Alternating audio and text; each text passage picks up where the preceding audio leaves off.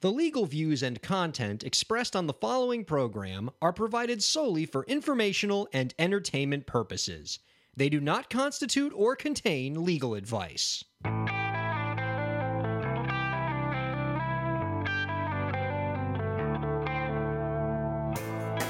How's it going, everybody? Welcome to the show. You are listening to the Break the Business podcast. I am Ryan Kairalla, and it is a pleasure to have you here this week. And I'm joined by my co host, Dave. How's it going, Dave? I am super D duper DB Cooper, Ryan. How about you? Well, I mean, I can't quite measure up to that. I mean, I was feeling pretty good, but I didn't quite, I'm not rhyming happy right now. You're not? I mean, you you seem like what what put you in such an exceptional exceptional exceptional mood today?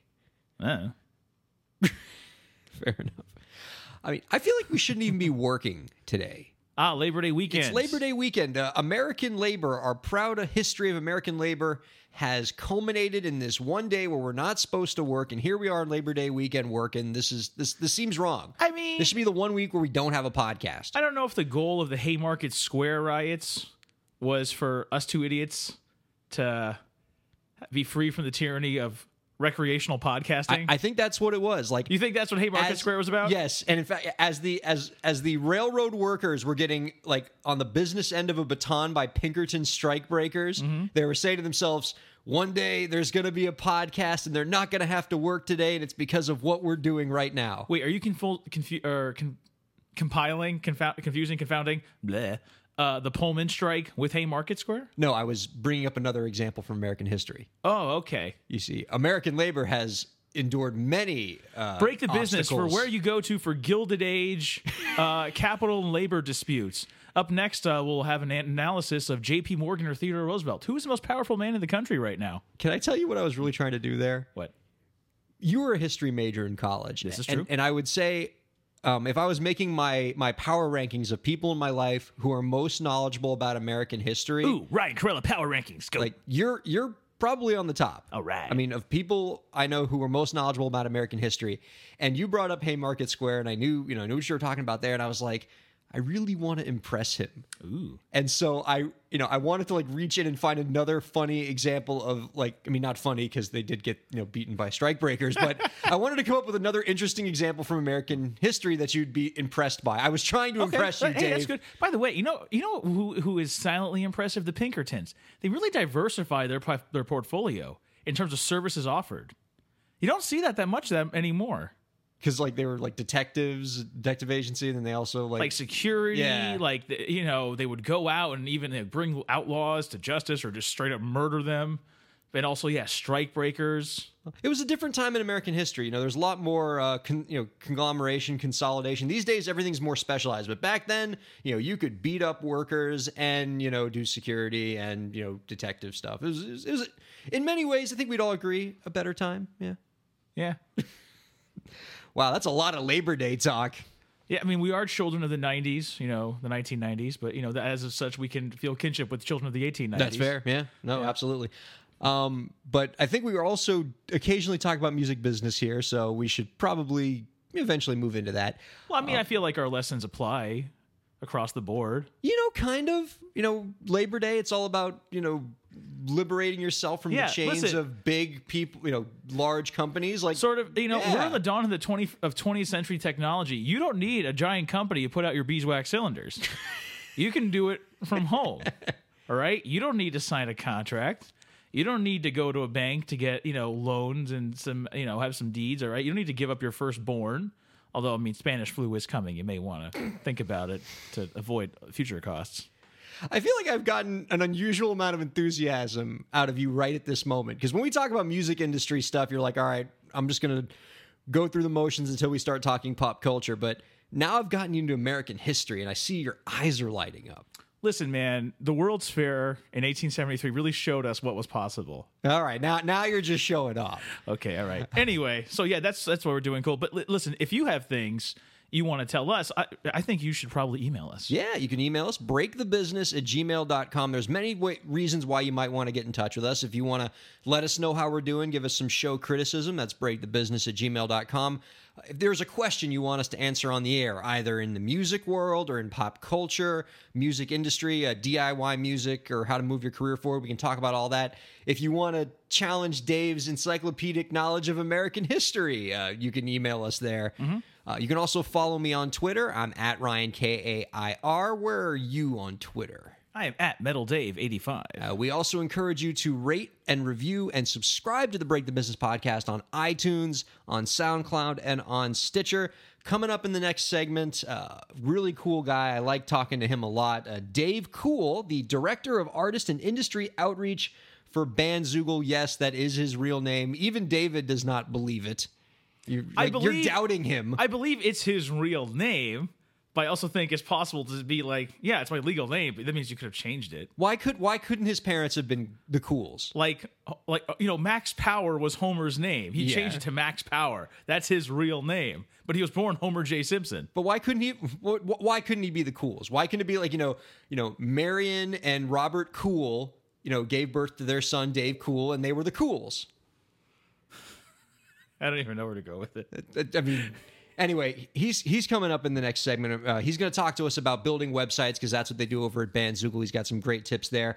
Uh, he also wrote an ebook called "23 Ways Musicians Can Make Money," and uh, we're going to sort of explore with him the many different revenue streams that artists can create. Uh, as a DIY artist, there are some obvious ways that you make money: selling records, live shows, merchandising. How the real money is made. Mm-hmm. I don't know if anybody gets that reference, but um, but there Even, I- even I didn't. Really? Isn't that from Spaceballs? Merchandising. Oh, I'm not a Spaceballs aficionado, actually. Really? Yeah, Really? really. I I, I have other Mel Brooks films that uh, I prefer. This is actually shocking to me. Like, we're going to put the Dave Cool conversation aside. But hang on a sec, Dave. We're going to talk about all your great achievements we'll, in just we'll- a we'll second. have a whole segment uh, dedicated to him. Yes. So you're let's let's let's, uh, okay. You're a big Star Wars fan. well, I think that's maybe why because I have such a reverence for it that And, but you love Star Wars and you love Mel Brooks. Yeah, and actually, by the way, you know, actually, I think that I'm, I'm going to hijack your segment by just inserting my own. Uh, wow, what a pop there! I know. I, I, I laughed too hard. I chortled too hard. It came up on the pop filter. Sorry. Shortler, such a shortler you are. Um, no, dude, we lost Gene Wilder, man. Yes. That's horrible. Because I was saying my my favorite. See, it's it's hard to. I think my favorite's either Blazing Saddles or the producers, but that's definitely one too. And the original producers, kids. You know, the one with Gene yeah, Wilder yeah, and yeah. Zero Mostel. Okay. Yeah. Get your get your Broderick out of here. Yeah, exactly. Um, Young Frankenstein. I mean, obviously that's Mm-hmm. great. Obviously, not Mel Brooks, but Gene Wilder and Willy Wonka. I mean, you know, great. Just that man, what a great actor. He always said, "I am not a comedian." It's like I'm an actor, Yeah. and that's true because he actually played everything like very earnestly and seriously. That's why you, you know, that's why you believed him. Yeah, no, uh, Willy Wonka and the Chocolate Factory, still one of my favorite movies. You know, it harkened back to a time when like movies didn't have to dumb down to kids. Like it was okay to scare kids in movies. Oh yeah, no, this was like, this is what happens to bad little children. Yeah. It's like you misbehave. You know, the consequences are quite dire. we we we, we respected kids' intelligence back then. Like that movie. I shouldn't say that movie could never get made today because it was obviously remade, but it could never be remade in that same way and be marketed to children like it was back then. Uh-huh. Yeah. yeah. It was- Now you had the the Johnny Depp, Tim Burton. Bleh. Was it Tim Burton? I can't even. Probably. I'm, I'm just assuming so, just by virtue of like the aesthetic of it and the fact that it was Johnny Depp. yeah. But yeah, that was an affront to everything. I'd be like, "Uh, it was based on the book, all right? It wasn't like, ah, screw you, all right? Gene Wilder. So anyway, Dave Cool, yeah, he's got this book, 23 Ways Musicians Can Make Money, and and he explores some of the lesser known but still very valuable revenue streams that musicians can explore. This may be. Is, was this? Is this your favorite book ever? Because it is. It's it's a giant list. Oh yes, I was just I mean, I was in heaven just Yes. you know reading it. Um no, it, it I mean, aside from that, it is actually a really good read. And we're, you know, we'll talk about this more in the interview with him, but the, it's a great read because you know it talks about all these ways musicians can make money. It outlines the pros and cons of each way, and mm-hmm. it gives you resources, you know, websites that you can go to that helps you monetize each of these revenue streams. Super cool. So that's he's that's Dave Cool, and that is his real name, and he's coming up in the next Yeah. segment. You know, it's I, I just remembered one of the reasons I'm such a good mood, Ryan, because you asked what makes Yeah, yeah. Well, you're in a good You know. Ryan, I was is the word accepted approved. There we go, approved Approved. For the global entry program run by CBP. Really? Yes, Ryan, I'm a known traveler. I am known. I can go to the airport, Ryan, and they know me.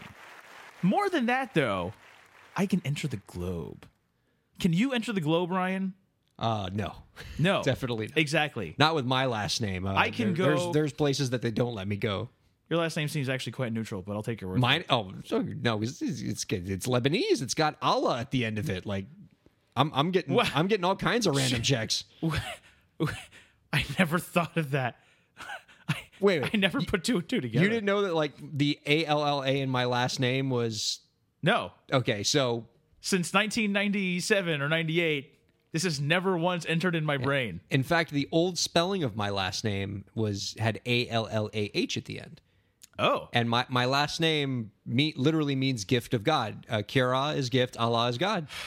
I know. so pretentious, Ryan. pretentious. Look at you. Always, none of this is enough. Always more with you. It's a, it's a it's a scary last name to have because it it does it sounds a little you know Mm-hmm. random bag checky. sure. Anyway, well, anyway, seriously, actually, never made that connection. I just, I don't know. Your name has just always been your name to me. Well, Anyway, how about that? see, I'm progressive. I Yeah. know Yeah. you don't you, you don't see color nationality. Good for you. Maybe that's why they gave you global entry. Exactly. And I can, some- I can enter the globe, dude, and people know me. You can't.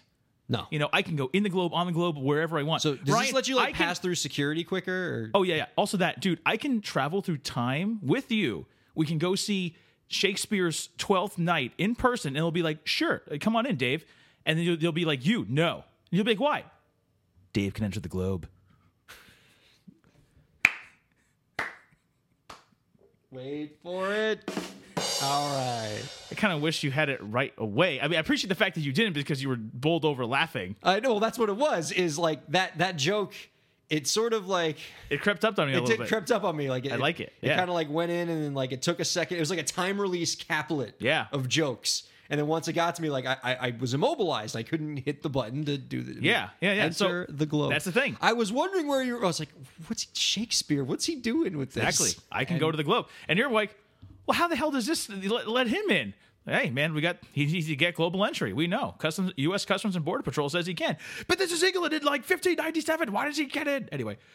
So can I mention something about the music business here in this music business segment? Yes. or do you just want to talk more about your global entry which by the way i'm thrilled for you because you know that just seems really awesome and and it's one of those things that i keep meaning to do and i just never get around to it Yeah. and i really have to because god the airports are such a hassle anyway before we bring in dave cool um, i wanted to talk to you about an article that I, I read in the new york times and i think is super pertinent to indie artists and i think you're going to like it because i think you're a fan of this guy are you a mike birbiglia fan I am. Yes, a common ground. I, love it. I wanted to see his movie Don't Think Twice, but unfortunately it's like very limited release and the, the day it was here in Miami, that's when I was flying to Minneapolis. I know. I really want to see it too. Is is is, is it going to be on demand at some point? Probably. Well, yeah. I mean, it's uh, well, yes, obviously, but who knows how soon? But yeah, but it, don't think twice. I think yeah, it's, it sounds like it's a great movie. Everyone's talking about it.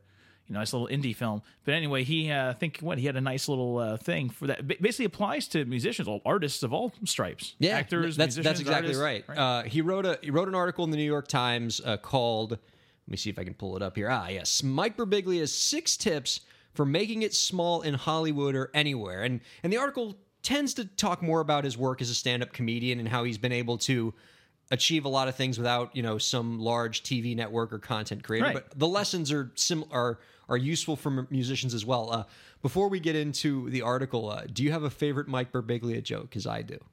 Uh, you can tell it. Okay. Uh, he says, uh, uh, I was living with a girl for a while. Uh, we worried about different things. One day I was like, What do you fear the most? And she was like, I fear that you'll meet someone else and you'll leave me and I'll be all alone. And she was like, What do you fear the most? And I was like, Bears.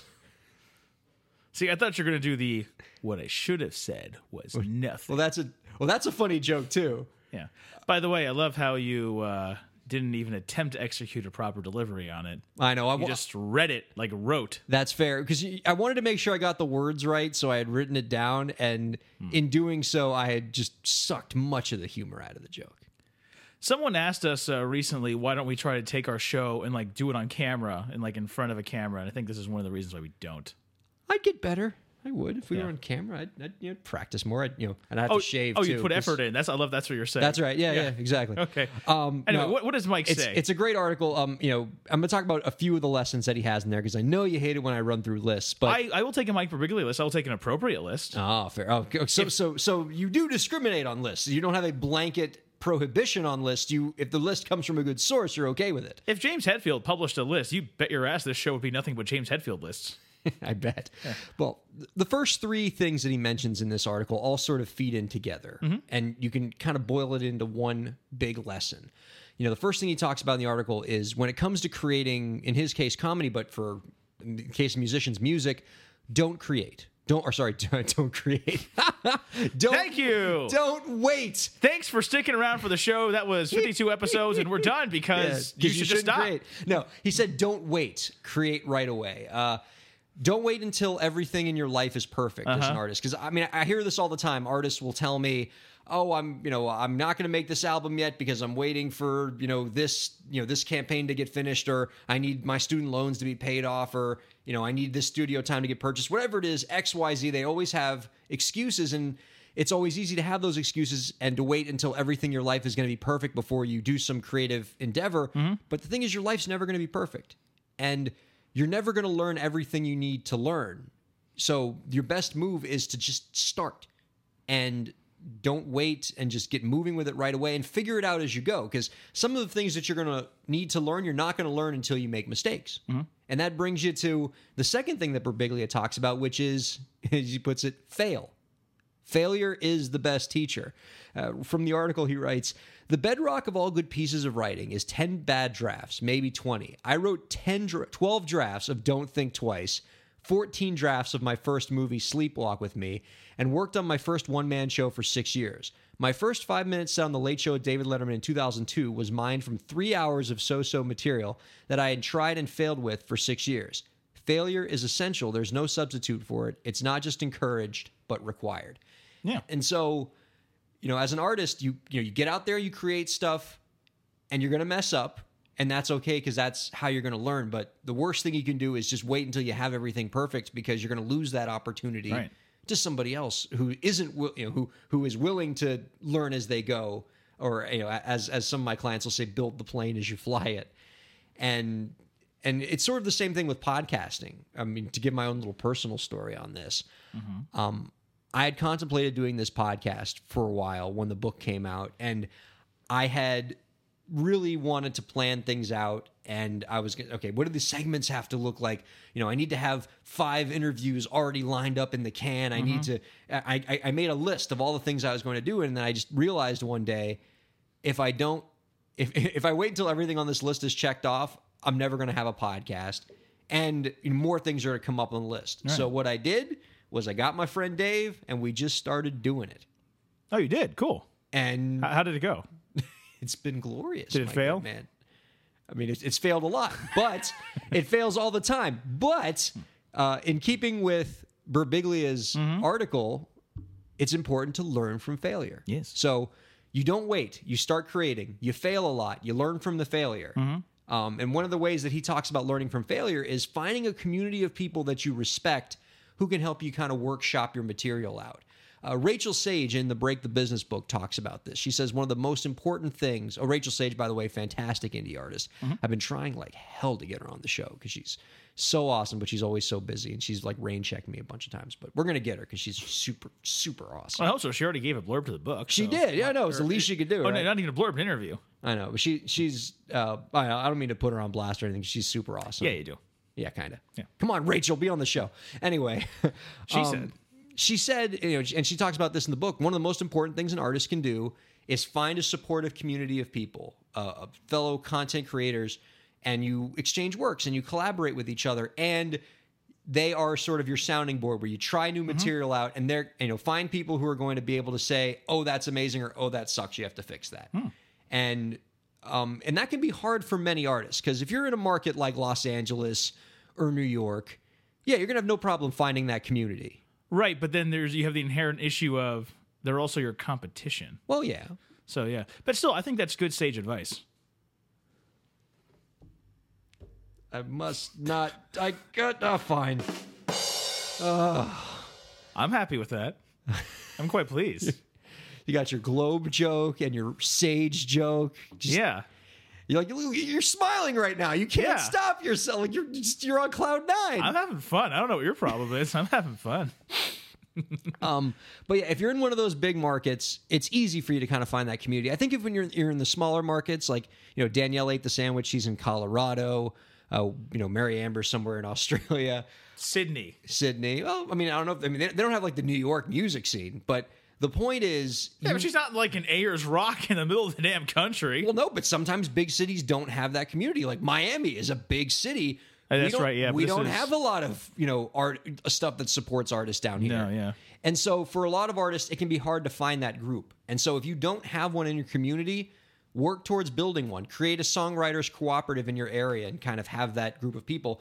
And if despite your best efforts you can't create that songwriters cooperative to workshop your material, go to the internet. Uh, you can create an online songwriters cooperative. Find like-minded musicians throughout the country or throughout the world that allow you to collaborate and create new material. Um, you know, Birbiglia even talks about in the article how he had his own struggles finding that community. He says, uh, "When I was in college, every Wednesday I drove my girlfriend Maggie's Ford Taurus to an open mic at a Best Western 40 minutes away to enter a lottery of 30 comedians trying to win one of the nine spots to perform in front of the other 21 angry comedians." So that was his first experience trying to get collaboration. Was just you know he, he had he went to an open mic and you know everybody hated each other because if you didn't make the drawing you just performed in front of all the people who didn't get selected Well, that's what I'm saying. Like there's an inherent competition, but that's the stand-up world. Maybe it's hopefully it's different in the uh, music world. I mean, it depends on what community you find. Because eventually, he talks about how when he when he went to DC, he found an improv comedy club there, and they were kind of a more supportive community.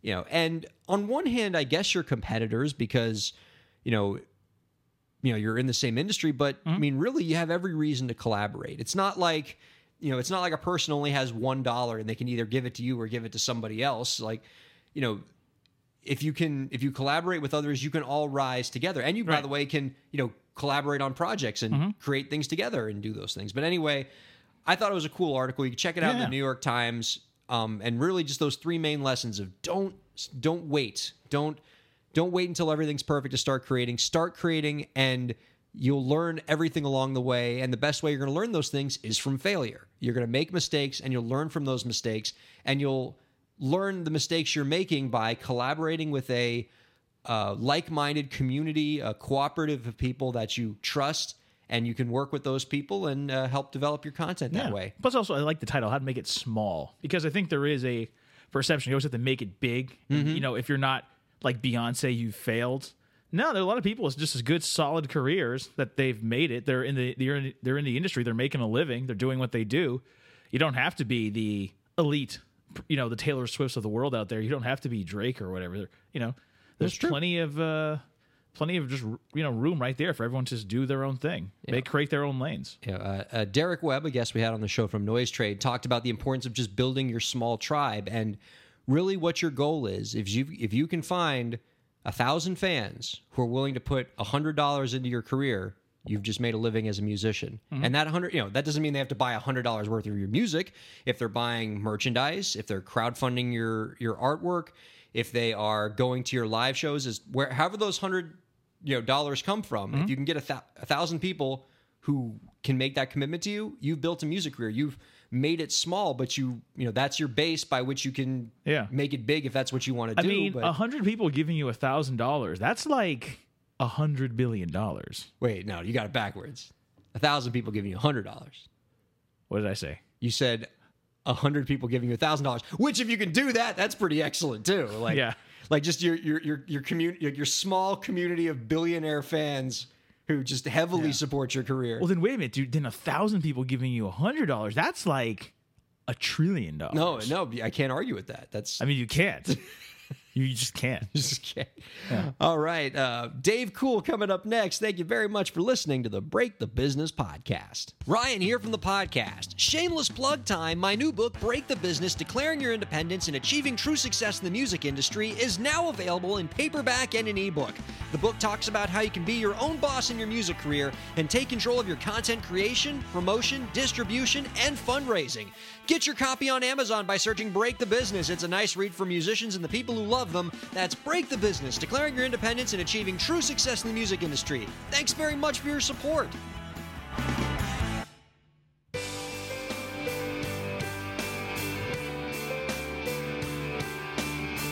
Welcome back to the Break the Business podcast. He is a musician and the director of artist and industry outreach for Bandzoogle, a platform that allows artists to create a website and manage their content and merchandise. His new ebook, 23 Ways Musicians Can Make Money, is available for free on the Bandzoogle blog, and you can find out more about his work by visiting davecool.ca. Ladies and gentlemen, Dave Cool is on the Break the Business podcast. Hey, Dave, thanks for joining us.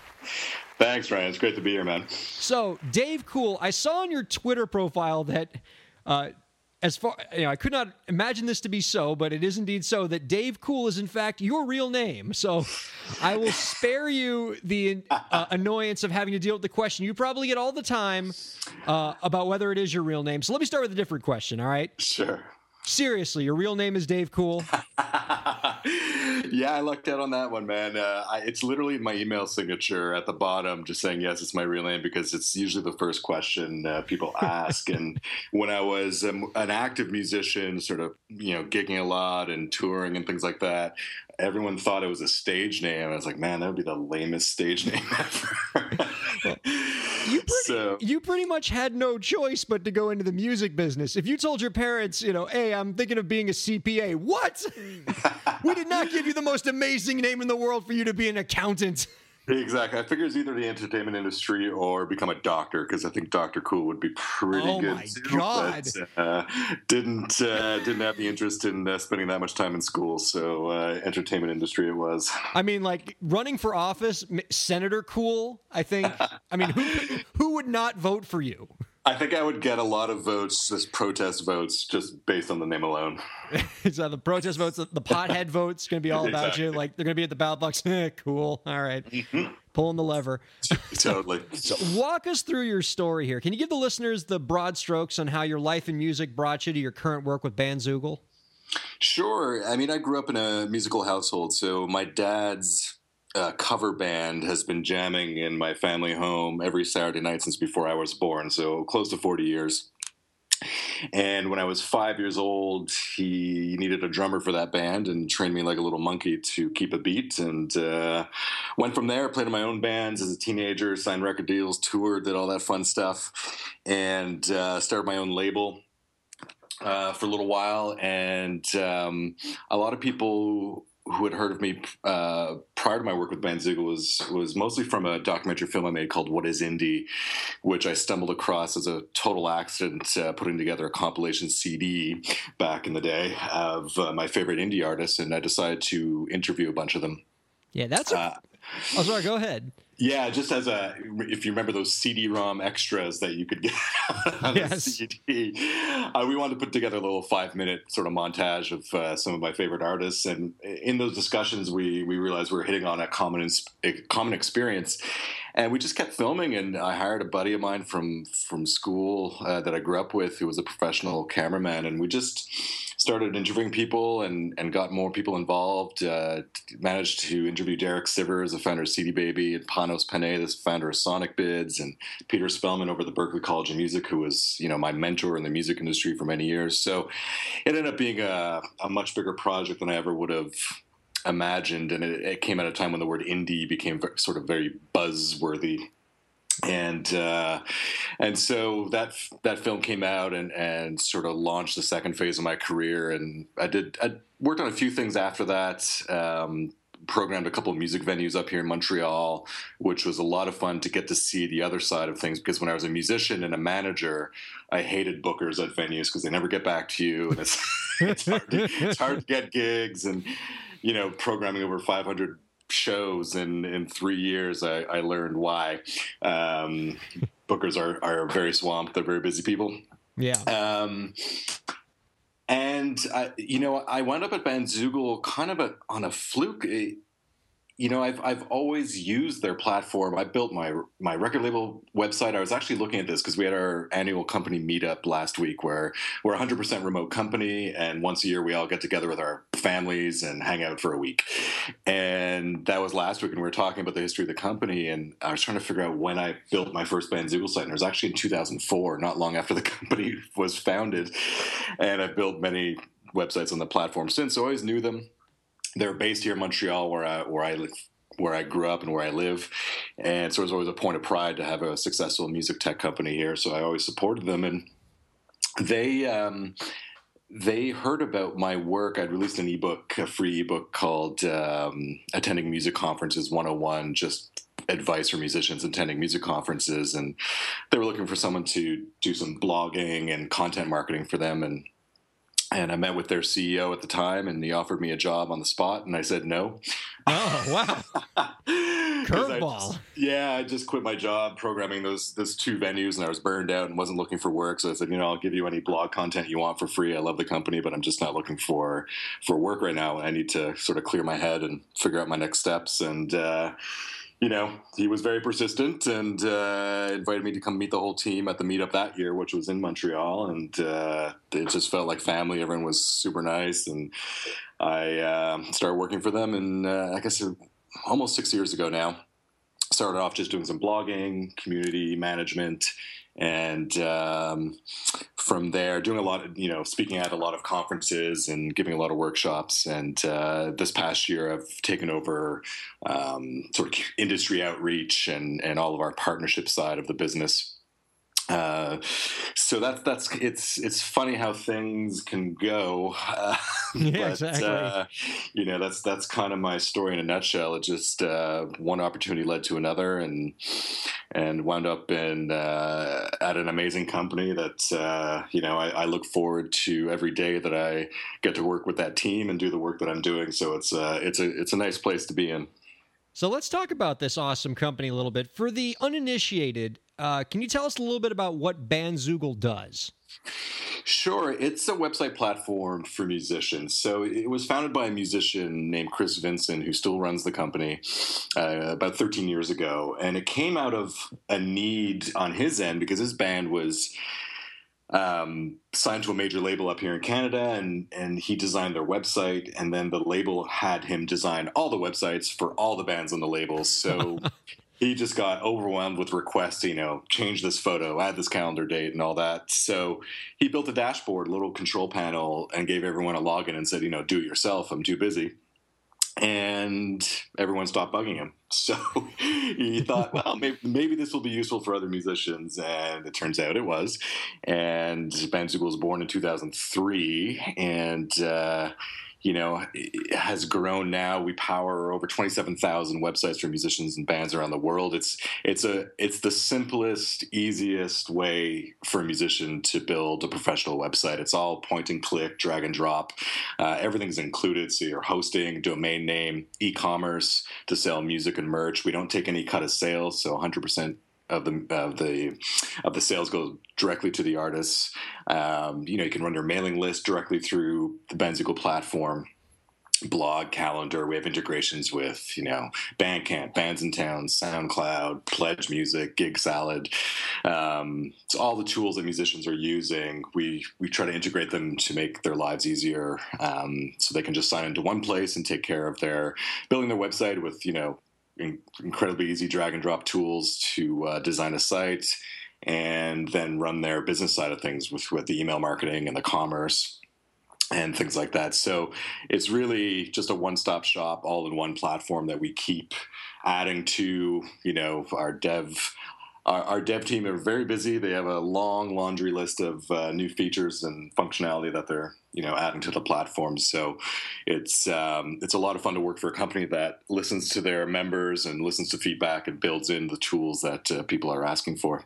Yeah, it, it is a great website, and I personally am a big fan of the Bandzoogle platform. And it's funny I think as social media becomes such an important cornerstone of any DIY artist promotional plan, Facebook, Twitter, all that stuff, uh, many artists almost forget about the website or treat it as an afterthought or just treat it as a box to check off. And really, websites are still very important.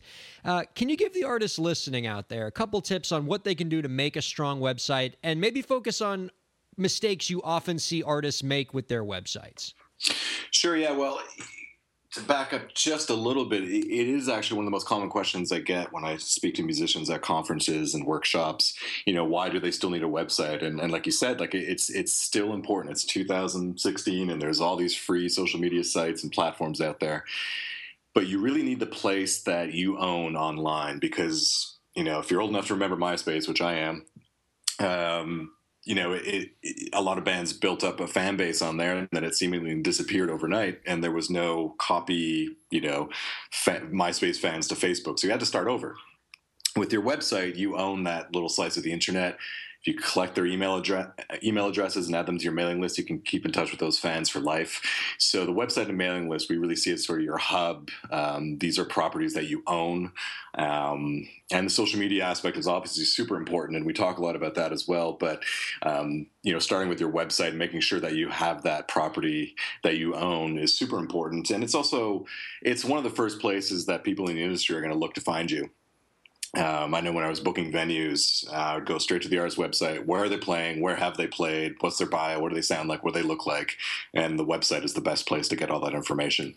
Yeah. So that's why musicians need a website. How do they make an effective website? And what mistakes do we often see? Well, the I'll answer with this. It just sort of ties in the two questions the single best thing you could do for your website and the biggest mistake I see musicians make with their website is is with professional photos. And, and if you don't have professional photos, you're wasting your time building a website because if the photos look bad, if they're pixelated, low resolution, you know, taken by an you know your friend or cousin or something and it's the framing's all weird and the lighting's terrible un- the unfortunate reality is that fans and industry are going to judge your music based on those visuals. And so you really need to focus on getting great imagery for your website. So getting your brand down, your photos, your colors, your fonts, things like that. Um, is is the most important thing to do. The rest, you know, it's all just little tinkering and and things you can improve upon. But if you don't have those that base down with the imagery, um, the rest isn't going to matter very much because people are probably not going to explore your website very much um, if it's hard on the eyes and it doesn't look professional when they land on it. So when you talk about the fact that industry folks are actually going to be looking at your website, something that many artists often forget when they're building these things, um, I assume that there's certain information that any artist is going to want to make sure is on their website so that industry people can get whatever they need to get from the artist. Uh, what, oh, what, what, kind of stuff do you really want to make sure is in there? Oh, for sure. Yeah, there's this, essentially three audiences that are going to be visiting your site. You have your current your current fans, so they're going to want to know what's new, you know, see some new photos, listen to new music, read your newest blog posts, things like that.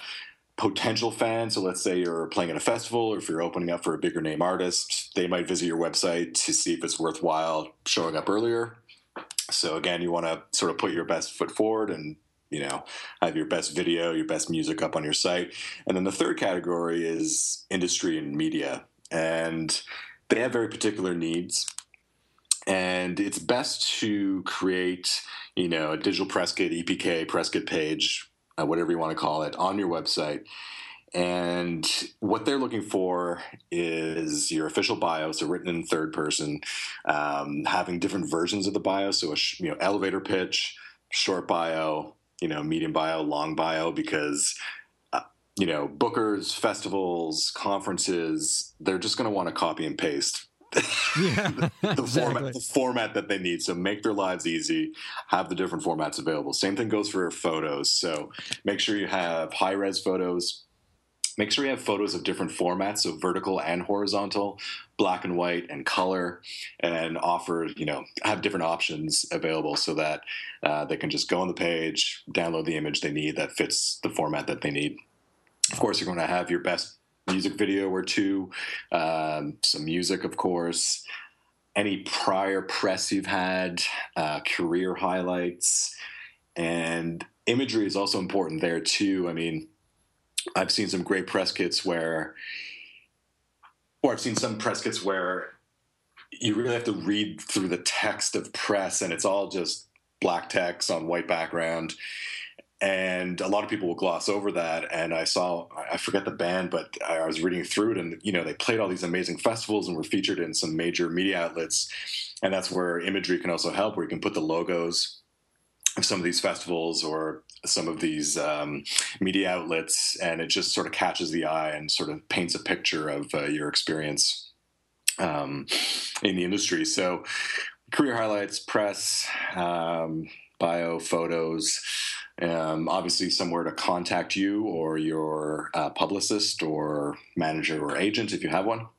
Oh, but that's essentially, you know, what industry people are going to be looking for quickly on your site. Oh man, that was I hope everybody was taking notes just now. That was that was awesome. It's just like you just you gave everybody the full rundown on a website. That was tremendous.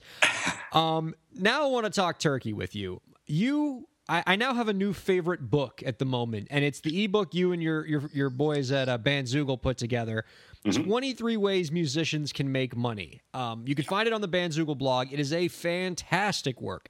Walks through 23 different revenue streams that artists can employ in their music careers. And what I love about the book most, Dave, is that it analyzes each of the revenue streams, gives you specific pros and cons, and my favorite part, it recommends specific resources to help you set each of these revenue streams up. Great resource. And so now we can all say off the top of our head some obvious revenue streams for DIY musicians digital downloads, CDs, live shows, merchandise. Can you give us some not so obvious ways that musicians can make money that are nonetheless valuable res- uh, sources? Yeah, I appreciate the kind words about the book. Uh, we just launched it uh, a few weeks ago. It's it's based on a blog post I wrote a few years ago called 18 Ways Musicians Can Make Money. And lo and behold, it became the most popular blog post ever on Bandzoogle. Uh, and to this day, it's the most read post every single week. Uh, every week, wow. yeah, week, week in, week out in our analytics, it's far above and beyond any other post on our blog. So apparently there's some there's a lot of musicians out there looking for ways to make money, which is understandable. So I, instead of updating the blog post, I, I decided to put together a free ebook that um, I kind of I call it a bit of a glorified blog post, but it was intentional because I didn't because uh, I have a little of the AD, the social media ADD where you're just constantly switching, you know, checking this, checking that, and so I wanted to make a resource that was really quick to read, to scan through whatever revenue streams are applicable to you. You can re- read a couple paragraphs, see the upsides, down, the pros and cons, the resources available, and move on. And there's, you know, I put links to blog posts and other content if you want to dive deeper into those revenue streams, and you can read more on those topics, but I really wanted to make it a sort of a quick, scannable, easy read, uh, just to give a, a, perspective of all the different revenue streams. So that's my long-winded intro to the, answering the question. Sorry, um, I'm a little. I'm a little tired. I guess I'm just kind of babbling here. I apologize. No, but, it was outstanding. Don't don't don't beat yourself up. That was that was, uh, that was awesome. Awesome. So, in terms of revenue streams that are kind of overlooked or you know little used. I, would say um, one that I found, especially programming a venue that was licensed by um, by SOCAN up here in, in Canada, was that a lot of the artists could have been collecting royalties on their live performances. You know, it's a little bit of paperwork, but all the PROs, if if you submit the forms and you know if you've been playing your original music at licensed venues, you can get royalties for playing your music. No, oh, nice. it's it's one of those things that like it's not going to be a ton of money, but it's going to be something, and it, and it's and that's what it's become. You know, it's people complain about streaming and you know money from YouTube, and it's it's these little drops in the bucket, but you know if if you get a lot of drops and everything kind of pushing in the same direction it's it's going to make a difference and and live performance royalties is one of those that I don't see very many musicians taking advantage of that. Like if they're registered with a PRO and if you're playing licensed venues, then fill out the forms. well, and, it's it's amazing how many musicians I come across who've been in the game for a long time and, and maybe even have very extensive catalogs who don't even have a PRO set up. And when I ask them, and they ask me like, "What is a PRO?" and I'm like, "Oh boy," and yeah, yeah, they're just leaving a lot of money on the table. Exactly. Yeah. If they're not on PRO to begin with, yeah, there's there's probably a lot of money out there waiting for them. Uh, and speaking of which, I mean, you know, digital royalties. You know, it's it's something that comes out of, at almost every conference I go to, and I'm amazed by how many musicians don't know that they can sign up for SoundExchange for free. And there's chances are, if, if you've been active and your music's being played on like satellite radio or Pandora, um, there's probably money waiting for you. They collect they collect yeah. your royalties from these uh, non-interactive they're called non-interactive streaming music services, and so there's money sitting there in, at SoundExchange. They have tens of millions of dollars of uncollected royalties. Like it's it's become a bit of a nightmare for them to try to match the royalty payments to the artist. Um, so every time I'm at a conference, I, conference, I remind artists like if you're not signed up with SoundExchange, do it today. Check and see if you have royalties because I've heard, you know, I've spoken to artists who had thousands of dollars sitting there, and all they had to do was sign up for a free account with SoundExchange and just claim their money. Nah. So if, you, if your music's getting played on on any of these types of platforms, then there's money for you, and all you have to do is sign up with SoundExchange to uh, to collect it. I love it. Um, again, that ebook is 23 ways musicians can make money. You can find it on the Sonicbids blog. Uh, not Sonicbids, uh, Bandzoogle blog. There's so many. There's like an alphabet soup of names out there. Uh, Bandzoogle blog. That's um, all good. They've been around a little bit longer than us, so we've yeah. known them. yeah, they're all right too. um, I want to talk to Dave Cool, the filmmaker here, because you did mention your your documentary, "What Is Indie." Um, and you know, by the way, I, I, believe that's now available for anybody to watch. You can watch it online, if I'm not mistaken. Yeah, you can go to my website, davecool.ca. I'm up in Canada. I couldn't get the .com. I was slow on that one, but uh, I got this .ca, so davecool.ca, and it, you can download the the movie totally free because um, I had signed a distribution deal with the National Film Board of Canada, which uh, which was a great thing for the movie, and, and it got it into a lot of educational institutions, a lot of music industry programs across uh, North America. Very um, cool. But the deal finally expired uh, I think it was this past year or last year, and uh, to celebrate, I put the movie out online for free. And you know, and what I think is interesting, you made this movie ten years ago, and you know, 10 years ago, we didn't have, I mean, Facebook, I'm pretty sure was only available to college students. I don't know if we even had Twitter yet. The Spotify didn't exist in the United States. And, you know, many of the platforms that indie artists use today didn't exist. And so, I think in 2006, when you were asking what is indie, that has now changed quite a bit in 10 years as to what is indie. And, you know, can you talk a little bit about how your answer to that question might have changed since you originally made that movie? Sure. And to be honest, like social media didn't exist. I used MySpace to promote the movie, but it wasn't really ubiquitous when we were making the movie in 2004, 2005. Oh, there you go. Yeah.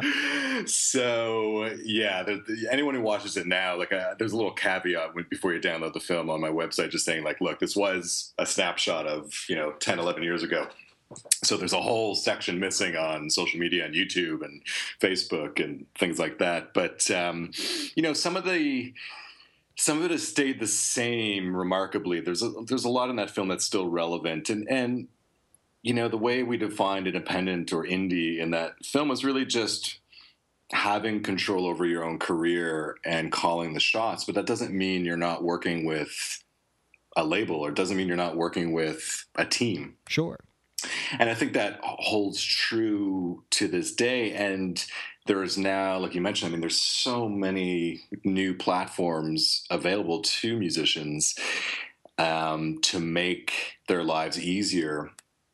Uh, to be able to run the business side of things on their own or with a small team. So I'm not sure if the definition has changed for me at all. I think it's I think I've always felt it's it's really about just controlling your own destiny and and I never I, I, when the film came out, I, you know, I was kind of seen as a bit of like a rah rah indie, you know, DIY guy. But I've always felt that if signing with a label will allow you to achieve your goals and you can still control your own career and are comfortable with the contract and with your team, then go for it. I've I've advi- I've consulted with artists, I've managed artists and signed deals and advised people to sign deals because it was the best thing for their career. So I don't, I don't, I don't view those things as a negative. They can be for sure. You hear the horror stories all the time. Sure.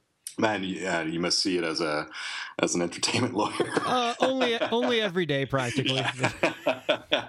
so you know those nightmares exist, but um, but I think you know with social media and with all access to sort of this global um, fan base, the pen- potential of one, you know, there's some really savvy artists out there that. Um, that are are building up their own tribe and then using that as leverage to get a better deal or get things on their own terms. And um, I heard a quote at a music conference at a music conference recently, and I wish I remember who said it, but I'm gonna I'm gonna steal from it. But they said that labels aren't signing artists; they're they're signing fan bases.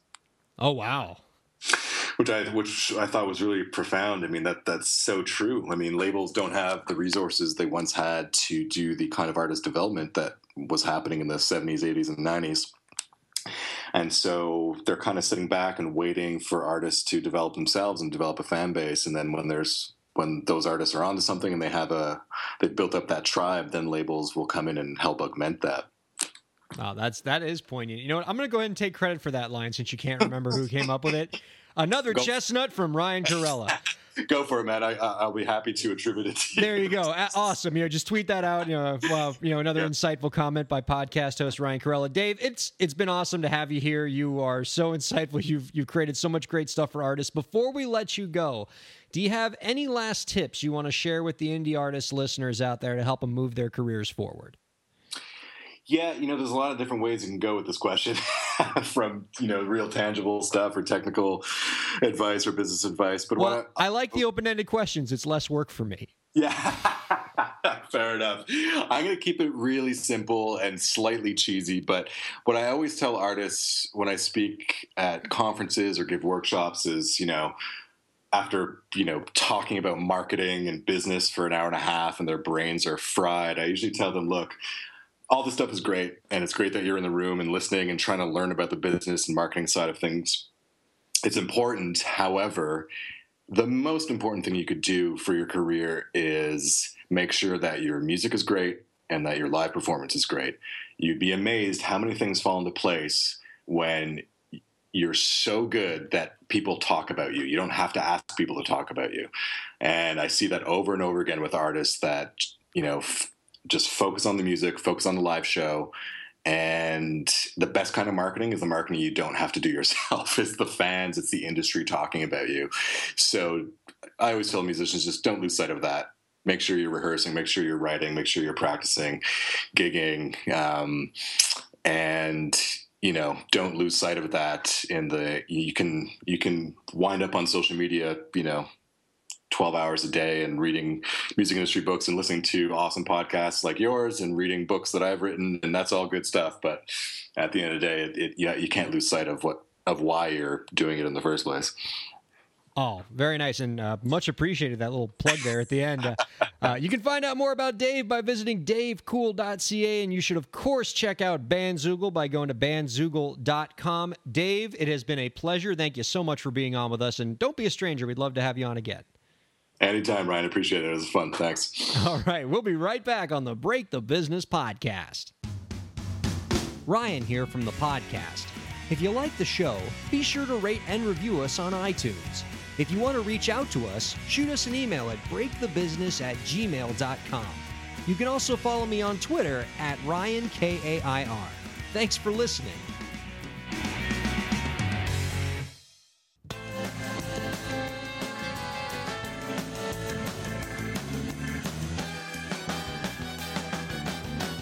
Welcome back, everybody. Our thanks to Dave Cool for joining us in the previous segment. Find out about all the awesome stuff this guy is doing with his books and Bandzoogle by visiting davecool.ca. Is it bad that every time you say Dave Cool, I want to say at the end, Lie?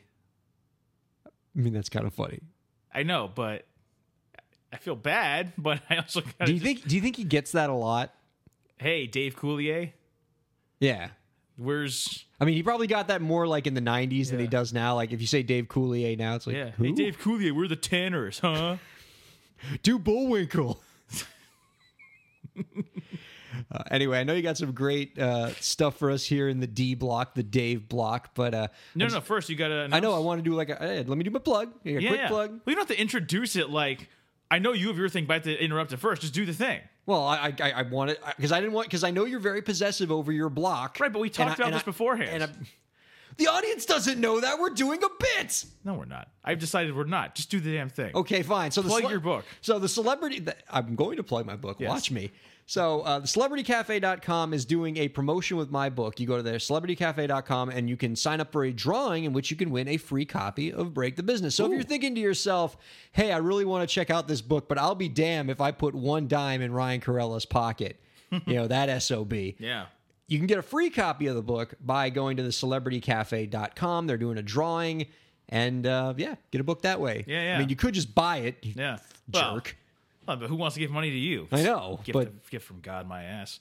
Anyway, um, nice callback. yeah. All right. Anyway, that's yeah. So celebritycafe.com. There you go. Cool. And yeah, get a nice. Also, we have uh we actually don't we have daily drawings on the uh iTunes uh portion of our website for uh, episodes of Break the Business podcast? Daily drawings. Yeah, we give away episodes for free every day, right? Yeah, I mean, if you're lucky, like you know, Right. very like you go on iTunes. If you click play, you have a small chance of getting to listen to our episode for free. Everybody else has to pay for it. Well, so far we haven't been out of stock of episodes. I know. The guys at the warehouse have really been working good. we yeah. haven't run out of downloads. Yeah, no, they they've been really just you know burning the midnight oil. We're really proud of Seth and Tom. Just they're they're they're re- really working hard over there. Seth Green and Tom Green? Is it weird they both are like yes, you know, greens? Yeah. I mean, it's technically there are other people in the world named Seth and Tom with probably identical last names. I'm, su- I'm assuming they exist. I imagine. That'd be a weird circle that they fell into. Anyway. Ryan, yes, sir. hooray for Hollywood. Okay, yeah, Yeah, I want- Hollywood's pretty great. Yeah, I want to move out there. We already talked about it, but Mike Birbiglia sort of like had a little thing about it. You know, do, have you familiar with CAA? Yeah, creative artist agency. Exactly. They are basically the agency, although actually uh, UTA now is coming up uh, to get them. They are the agency, premier agency in Hollywood, representing all sorts of talent uh, actors, sports, TV, comedy, music, games, literary, theater. You name it, they got it. They're the big boys. They're basically representing everybody in the world but you and me. oh, I didn't tell you. Um, hi-oh. There we go. Okay, no, you don't have to do it. That's fine. Um, so, dude, there's this book coming out um, called Powerhouse, detailing. Uh, it's, it's from James Andrew Miller. Powerhouse: The Untold Story of Hollywood's Creative Artists Agency. This is basically an interesting tell-all book about the creation and inner workings of the world's most prominent talent agency. With its tales of dirty dealings and master of the universe antics by CAA's founders. It sounds like a pretty interesting read. It's sold out all over town. There was even going to be a live um, sort of talk between the actual founders, Michael Ovitz and Ron Meyer, the one-time partners. Sure. And um, it's it- it's been now has to be postponed for three weeks. People bought tickets for this well in advance. They've sold out the theater it's in, and um, it basically it's a, a public face-off as of, of such. Uh, one quote is, um, "This is my Ali versus Frazier, Frost versus Nixon, and Woodstock rolled into one." Wow. Such is the level of uh, intrigue and everything. And I, I actually I just uh, bought the book on Amazon because uh, I figured like, ooh, I, I want to get in the know right about this industry Right. um, one of the stories apparently is that uh, you know uh, Meyer called. He said like you know in the early '80s I called Sylvester Stallone about an offer I received for a movie that was really ex- I was really excited about him doing. I knew he probably went out and do the film because you know it somewhat parodied his tough guy image. And uh, Stallone said, you know, here's the script. Don't change it. You know, but I took the script and rewrote it as kind of a compromise. That's what Sl- that's what Stallone did all back then. He, the guy writes everything. yeah. It doesn't matter who did it. He, you know, if he's in a Bible pick, he's going to rewrite it, um, and take credit for. it. He actually, you know, the movie Cobra, Yeah. that's based on a book. He wanted to take after the movie came out, put his name as the author on the book, The book. and take the guy's name off it, figuring that he's done so much. He did did far more for the book than anything. Damn. The- yeah, So that's like Lord of the Rings by Peter Jackson. Yeah. It basically that's, that's what that is. So he changed it. Nobody wanted it. He said, "Please do the original script." Stallone said, "No." The movie was Beverly Hills Cop. Oh no. Yeah. so, hey, it worked out. We got Eddie Murphy as a result no, of it. Can you imagine Yeah. Stallone, Axel Foley? Yeah. Yeah. Just, uh, Like, yeah, the, the, the, banana the, and tailpipe. yeah, yeah. I, I think that's we both went yeah, to yeah. banana and tailpipe. Exactly. Oh my god. Yeah. Um, well, Uh, Lieutenant, you know, in Detroit, uh, we do things a little differently.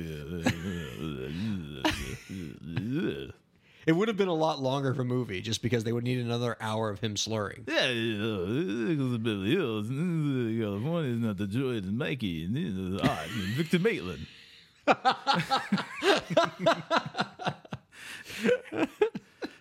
Man, I can only imagine just the amount of dirt that that agency has to have accumulated over the many years It's a it's been around. 750 page book. Wow. and they probably still had room to spare. Like there, there probably Oh, was still some stuff on the cutting room floor. Oh yeah, I mean, so much of the stuff got edited, yeah. But so um, apparently, some people have even been just printing out PDFs Oh my god. of the of, of the uh, of the book, just so they're not falling behind their colleagues. They say, it's this is like the talk of the town. If only we were actually out there. Would you still read the book? Yeah, fingers But crossed. when we get there. Let me, uh, if I may, just to backtrack a little bit. Uh-huh. So, in terms of putting this show together, you decided that right after I was going to pitch my book, you had to immediately Oh. do a segment on a book that's far more celebrated at the moment. Well, And n- oh, no, I, hold on a second. No, because I wrote that on the board before you just put in that thing without consulting me. no, no, no, No, You, no. I you, walked in. I put that on the board. You knew I was going to do this promotion. No, I didn't. And, No, I didn't. Let, let the record also show that you said you bought a copy of of the CAA book. You have purchased the CAA book. Yeah. Have you purchased my book? Do you also know what's funny? Despite funny? the fact that it's available on Amazon and Do you want to know what's also Yeah. funny? what? Um, I I got the deluxe edition of the. Remember, I, I spoke about many months ago that uh, the making the Metallica making of Master of Puppets book by Matt Taylor. Yeah. Yeah, that came in the mail. It's an awesome book. We should do a segment on this show where you do book reviews. We'll just call it Dave pitches every other book but Break the Business. Dave, Dave reviews books he, he read instead of reading Break the Business. Yeah, everything except Ryan. His You're friend. my co-host. We do a podcast together. Like, I'm, I'm not saying you have to like, you know, be the book's biggest fan, although that couldn't hurt. But you know, gotta read a chapter. Ryan. You know, Drake made news at the VMAs. Yeah. You know, so I figured who better is going to know about Drake than our friend up in Canada. Oh, very good. See, that was a that was a smart uh, parry on your on your end there. You knew I was going to be upset about the book thing, and then you're like, "Oh, Canada Dave," and now I'm happy again. Ryan, you kind of stepped on my intro, eh? But uh, that's all right, buddy. I, I still love you for it, even though you kind of, I, you know, listen. If people want to hog the limelight, that's cool with me. I'm like, kind of Dave over here is not gonna like really raise his voice or lose his temper or anything, because that, that's not me, Ryan. That's not me. Okay. Well, it is good to see you again, Canada Dave. I love having you on every time for. Canada Town or Hoser Oh, Talk. thank you, buddy. You always put me in a good mood. Oh, that's that's swell, buddy. That's that's what I try to do here. You know, that's what Canada Dave does. What, that, that music seemed to. Uh, I know that really that really did just slam the brakes on that, didn't it? I was trying to do a fade out and it didn't really work out. And but thanks for pointing it out, Canada Dave. Oh, that that's okay, buddy. You know, you gave it an effort, and hey, you know, Mike Mike Birbiglia says sometimes you gotta fail, and you, you, you, so that's I appreciate the fact that you are not afraid to do that, buddy. Here, I'm, you're saying I'm Ryan Kairalla, and I am going to fail, folks. that's what I'm going to do. I, I, I adhere to that Mike Birbiglia lesson on a regular basis around here. Oh yeah, well, um, I would say, and you know, not to give you a big head Canada Dave, but I feel like you're the most liked character that comes on this show. I mean, we have a lot of very popular characters on the podcast, but I think people tend to have a special, you know, uh, you know, place in their heart for Canada Dave. well, it could be my my warm sort of maple bacony center that just like uh, is attractive to people because just the scent of which is like, oh, that smells good, buddy. Oh man! Oh, if only we had a beer here. That's this this this this, uh, this maple bacon guy would be good. Now, folks, don't don't please don't like try to cannibal me. You know, don't try to eat me, folks, please. I'd appreciate that. The, the, Sure. the, the maple bacon center is, is purely metaphorical. Okay, it's I can assure you it's not real. Either that, my doctor's been lying to me for years. Anyway, Ryan. so you know, yeah, Drake prof- apparently professed his undying love for Rihanna and uh, the VMAs, eh? That's right. Wow, you, you really got your finger on the pulse of pop culture, Canada, Dave. Well, Ryan, you know Drake is a national treasure, and uh, I gotta tell you, it, it, he's so much Ryan a national. Tre- this is the this is the level, Ryan. Okay, the Wolves took time off from their their schemes to get me, yeah, and just they're waiting around, you know, because because that's what the Wolves do. that's what they do. You know, I'd actually say this was a, a big moment in, in Canada, you know, human wolf relations. We all sat down together, Ryan, to break bread and watch Drake on the VMAs. Oh, there was a, a ceasefire of, ho- of of of Canada Dave Wolf hostilities for Drake's VMA performance. well, I mean, you know, it's really not the hostility's not coming towards me, Ryan. I'm willing to let them live in peace and harmony in, Ah, in their true. in their rapidly, you know, evolving wolf wolf society. But you know, it's more th- th- against them me. That was they, they were doing me the solid. eh? One-sided conflict. Yeah, exactly, exactly. But you know, hey, we we all we all uh, sat around uh, the TV there, and uh, you know, I had some beer, and they had you know whatever you know drinks they were having, um, and we just watched Drake, and it was really great. The Brotherhood or the Wolfhood or whatever the heck you want to call it, I don't know. But uh, after the broadcast, it it quickly deteriorated, Ryan. So I I, I hightailed it back to the cabin. Oh, I can imagine. yeah. just just made it by the hair. it was a you know just a very brief peace between man and wolf. Yeah, but it gives me hope for the future. But then, like you know, the- like the Cold War. But then again, that took a long time to end, and it seems like it's heating back up now. So I don't know. Anyway, Ryan, So now we're gonna play Canada Town or Hoser Talk. You got some Canadian cities for us? Oh yeah, I do. I mean, I guess I, I could have just stuck around here just for the for that Drake news update because that was really detailed Drake sure. news. Yeah. No. Exactly. but yeah, dude, I can I can play for you the, the game because you know I I think last time you didn't do so hot. No, that was a bad. I did not do very well last time. Yeah, and uh, I, I want to get, get you back in there. Um, I can't remember actually if I played the game with you recently or one of our uh, former guests, Daryl Newdorf. Oh. when just Dave hosted by himself, I heard he didn't do so well either. he didn't do so well. It's Yeah. kind of a hard game. People have a lot of trouble tr- when you you come to us with these names. It's hard for people to, to, to be able to say whether or not it's a Canadian town or whether it's not a Canadian town or as you say, hoser talk. Hos- hoser talk. Right? Yeah, it's, and, it's, uh, it's a technical term. I mean, but it's a tough game to play. I, even actual Canadians like Daryl Newdorf have trouble with it. Yeah, it, it's a hard game, eh? Hey, Yeah. Anyway. Actually, no, it's a hard game. It's hockey, but that's that, that's coming up soon. We'll we'll be getting into the hockey segments, Ryan. Don't you worry. Oh, I'm sure of it. We're gonna go right from the Formula One racing segments to the hockey segments because I know that's what this audience wants, buddy. Okay, Got, go, don't worry, friends. We're gonna do it, guy. Okay. Break the business. Uh, your nonstop source for the fifth and twelfth most popular sports in America. Uh, okay, right. Ryan, yes. is this a Canadian town or is this hoser talk? All right, let's do this. Which one? What do we got? What do we got? River of Ponds. River of Ponds. Yeah, yeah, Or- like a, like a or- pond. A river of ponds. Yeah, Um. you got like two bodies of water there, buddy. Yeah. Yeah. No. Yeah. That's that's. Oh, that's true. I didn't even realize that. That's kind of ridiculous. But is it so ridiculous that it's actually the name of a Canada town? I'm gonna say, yes, it's a Canada town. Oh wow, that's amazing, folks. He got one right out of the gate. Wow. See, one for one. I think I've, I think I figured the game out, Canada, Dave. I think it's just reverse psychology. If it sounds too much like it could be a town, then it's hoser talk. If it's utterly ridiculous, it's a Canada town. we'll see if that theory works for you, Well, uh, you know, I, I feel pretty good so far. I don't think I've ever been one for one on this show. Okay, before, right. so- Let's go. Let's keep Let's on do it. going. Yeah. All right. Yeah. By the way, that was a new uh Newfoundland or New Labrador. Yeah, Newfoundland. Okay, there we go. Uh Ryan, Pond Cove.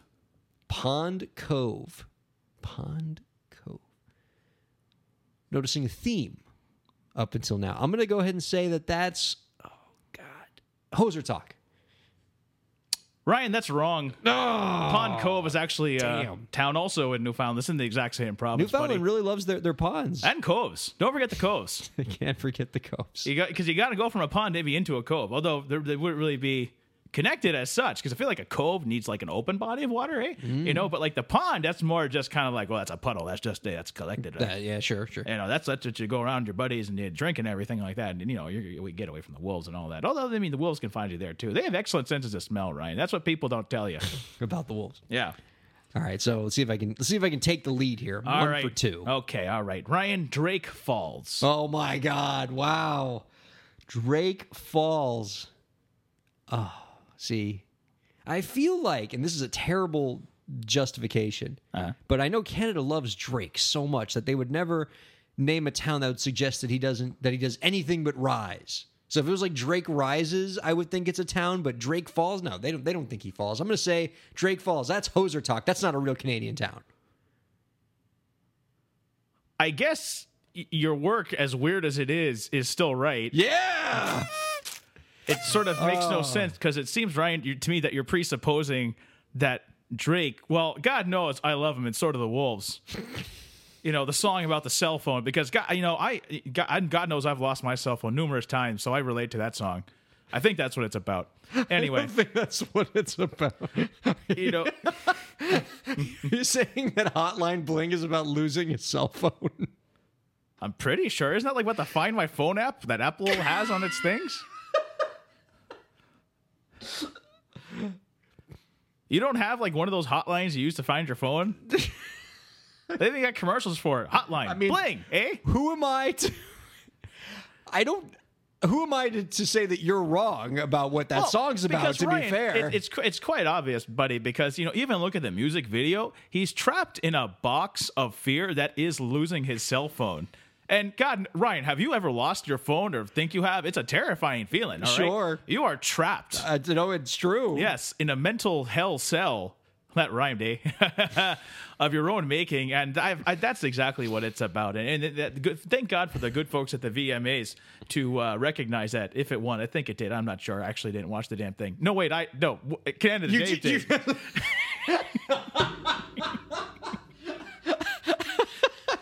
There's a Moving on. little regular Dave kind of his, his analysis kind of bled in there a little bit. All right. Oh, sorry. That's this is what happens when you don't take your medication. Then the, the personalities kind of slip back Sure, and forth. yeah, they're, not, no. they're not under control like you need them to be. Oh, I need Canada Dave to stay right here where he is because I don't think I've ever been two out of three before on this game. So I got I got a good streak. Going Okay, all here. right, okay, okay, all right. So, uh, all right, yes, you got that. Drake Falls is older, but again, the fact that you think somehow Canada names towns based on Drake. All right, Ryan Degrassi. No, no way. Because Degrassi was Drake's original show. Ah, And that's right, on Ryan. Degrassi, Yeah, the Next Generation. Yeah, you're a fan. he was Jimmy. He- oh yeah. Uh, he, he was in a wheelchair, if I remember correctly. Um, hmm. But the question is, did did Canada Dave know that when he was originally making this game, or did you expect me to not know that and you'd be like, "Oh no, Ryan, that's Hoser Talk because that's the name of the TV show that he was on." I'm going to say, Ryan, I, I want to stop here right now. Yeah. You're you're bringing kind of you're starting to bring a level of sort of menace and competition to this that heretofore has never been seen on Canada Town or Hoser Talk. And I'm gonna be honest with you, buddy, it's kind of freaking me out a little bit. I like the way Canada Dave says heretofore. All right.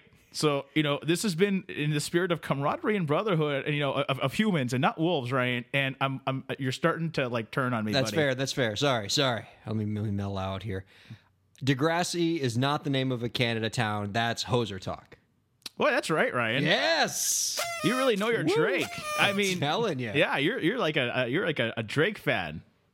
Yeah. Yeah, you probably got like all his albums, eh? Like the first one. Going all the way back to Degrassi. Yeah. And the yeah. second one, right? Oh, dude, that second one. Yeah. Uh, people say there's a sophomore slump, but no, not with Drake. I mean, the second album. That's I just love the third track. Yeah, that third track. Oh, that's a, that's a doozy, Ryan. Yeah. And the fifth track. So, so is that that third track? Does it does it get you like jumping up and dancing, or does it kind of mellow you out because it's slower? Ryan, the next town is uh Ryan Yeah. Salmon Arm. Salmon Arm. Yeah, eh? Um, see, that's ridiculous. But I know how this game works, and if it's ridiculous, it must be real. So I'm gonna say that is indeed a Canada town. Ah, that's right, Ryan. It's in British Columbia. Yes, Salmon Arm, BC, baby. Ah, you're starting to see the Matrix code behind the show. It's makes me wonder if, if you actually get things right, is Canada Dave just gonna like disappear into nothing, just like Marty McFly and go away I knew you were about to say like in Back to the Future. Yes, man, four out of five. Mm, Okay, don't get don't get cocky, hoser now. All right, Ryan. Yeah. Dry Lake. Dry Lake. Dry Lake. Oh man, that's kind of ridiculous sounding. Or is it not ridiculous? No, I think I'm gonna say that's hoser talk. Oh, you made it sound like you're gonna say that's a town. I, I did, but then I, I reversed it on you. so you're are you sure you want to go there? I'm going with hoser talk. All right, Ryan. It's a hoser. Yes. Yeah. Wow. This is a Man. Whew. I'm just the, the whew. This is amazing, folks. I mean, you're seeing the face of a man who's like finally winning at something. This is great because I've listened to previous episodes where the other games are kind of like, uh, you know. always losing. Yeah. yeah, yeah. So this is actually, I feel pretty good. I'm feeling pretty good. I'm glad you're. ha- I mean, I'm glad you're happy for me. Uh, I, I I think very highly of you, Oh, th- Canada, oh, Dave. th- thank. I, I will let you know though, just as a just as a precaution, eh? All right. You know, don't get too high because I did notice, and I, I meant to tell you off the air, but you know, now I, we got to bring it up. The wolves now know who you are as well. oh, well, that's that's not ideal. Again, they've progressed so much; they're they're heavily into podcasts. of course, yes. and they've they've learned that I am on this show and have been speaking ill of them in their intentions towards me. So you may be a marked man in the wolf community, my friend. Well, and, and maybe they figure that's the best way for them to hurt you is to hurt the ones you care about. Oh God, yeah. Oh no. Oh Ryan. That's terrible. I want to get a call one day, like or a letter. It's gonna be like your finger. It's gonna be like from the wolves. It's just gonna say, "Oh, Because that's what wolves say. yeah." That'll just be written out there. The penmanship though has got to be questionable. There you go. You got one, Canada Dave. That was- All right, Right. Drake. Ooh, Drake. I'm gonna like. Wasn't like Sir Francis Drake like an important person in Canada? I'm gonna say yes. That's Canada Town. Ryan Drake, Saskatoon. Yeah, that's, that's pretty good. Woo, man. Or is it Saskatchewan? I can't. I just wrote SK. no, that's right. Saskatchewan. Saskatoon is the town. Hosted by my own petard, buddy. There's certain words that Canada Dave says or like phrases that always get me. And petard, uh, that one made me laugh. Oh yeah. Yeah. All right, buddy. How many more do we got? We only got two more now. Ryan Bog End. Bog End. I'm gonna say that is a Canada town. Ryan, I tricked you, my friend. Oh, you got Because me. Because oh, hold on a Oh, second, buddy. oh. Hold on a second. Here's the, here's the, the genius of which Canada Dave has has forced you into his uh, beautiful Canadian maple beer trap, eh? Bog End was a town until the post office renamed it to Leroy in Oh, Saskatchewan. come on! That's such a technicality. So Ryan, Bog End used to be a town, but it's no longer a town. Now it's Leroy. Ryan, if I said is Leroy a town and you said yes, then you'd be right, but you didn't. That's it, it was a Canada town, and then subsequently became Hoser Talk. I, you know, listen, buddy, I took the chance that you would know that it was renamed to Leroy in like, I think it was like 1920 or something like that. I, I went ahead and said, you know, oh, this guy's been studying for a while. He knows. so I, I, I, I got you. Yeah, you did. No, I that, that All right, Ryan. it's last, not a Canada town. Last Like- one, buddy. All right. Last, see, I want to go out on top here. last one, Drake. I mean, Ryan. You, you, you both have beautiful eyes. Ryan, Wolfville. Ooh. Oh man. It's a fascinating sound. Heretofore never heard on the show. Here too. You did that on purpose just because you know I think it's funny. I did, the way he says heretofore. Um, gosh, I really like the fact that I've already gotten more right than wrong is meaningless to me. I really want to go out like on on a win. Uh huh. Was Wolf Wolf what? Wolfville. Wolf? Oh come on, Wolfville. Yeah, eh? I mean, it's ridiculous. But if it's ridiculous, then it's I'm gonna say it is a Canada town. Ryan, Wolfville, the most hellish place on earth, is in Nova Scotia. Yes, Wolfville, Nova Scotia. Okay, okay. Lower your voice, but we don't want to like summon them now. Oh, sorry. Okay, so you know, unless I haven't looked up the town or anything, but I'm pretty sure it's just a town run by wolves I mean, it seems like it. Yeah. with like uh, elected wolf government, and they all like maybe got like the business wolves have ties around their neck. yeah. you know, and they got their lunch boxes full of like raw meat and people's heads and things, stuff like that. but also, you know, God knows Drake is like number one in all the charts Of course. I mean, I mean, all Canadians, man or wolf, you know, love him. Oh yeah, they they, they definitely love this. Oh, also, you know, and Duran Duran, because obviously, like, hungry like the wolf. That's like, oh yeah, sure, sure. That's that's that's their jam, buddy. That's that's that's their jam, eh? So, but you did good, my friend. Yeah, I'm- that's amazing. I I just hope now this isn't one of those things where now you are marked for uh, like a kidnap or something, like the Lindbergh baby, or you've done so well on Canada Town or Hoser Talk, now the wolves are to come and get you, and you know to, to get to me. And maybe ransom you. I, I, Canada Dave doesn't have resources, Ryan, so you probably shouldn't get kidnapped because I, I can't really pay, buddy. All right. Well, I uh, I will watch out for the wolves, and I feel so good now. I, I normally don't uh, do that well at this game. Uh, Yep. Thank you very much for joining us, Canada Oh, Dave. you're welcome, buddy. It's always a pleasure to have you here. Yeah, and uh, special shout out, uh, happy birthday to Metal Dave's dad. Oh, of course, yes. Uh, Yeah. Metal Dave's dad, uh, Da- or, you know, Da- Dave's dad. Uh, Yeah. he, he's a biggest fan of the podcast. He even created a Twitter account. Yeah, yeah. Uh, about you know expressing his fandom for Metal Dave on the podcast. He just turned sixty. Yeah, we had his 60th birthday. You were there, your wife was there, and it was a lot of fun stuff. And he mentioned our show. He did.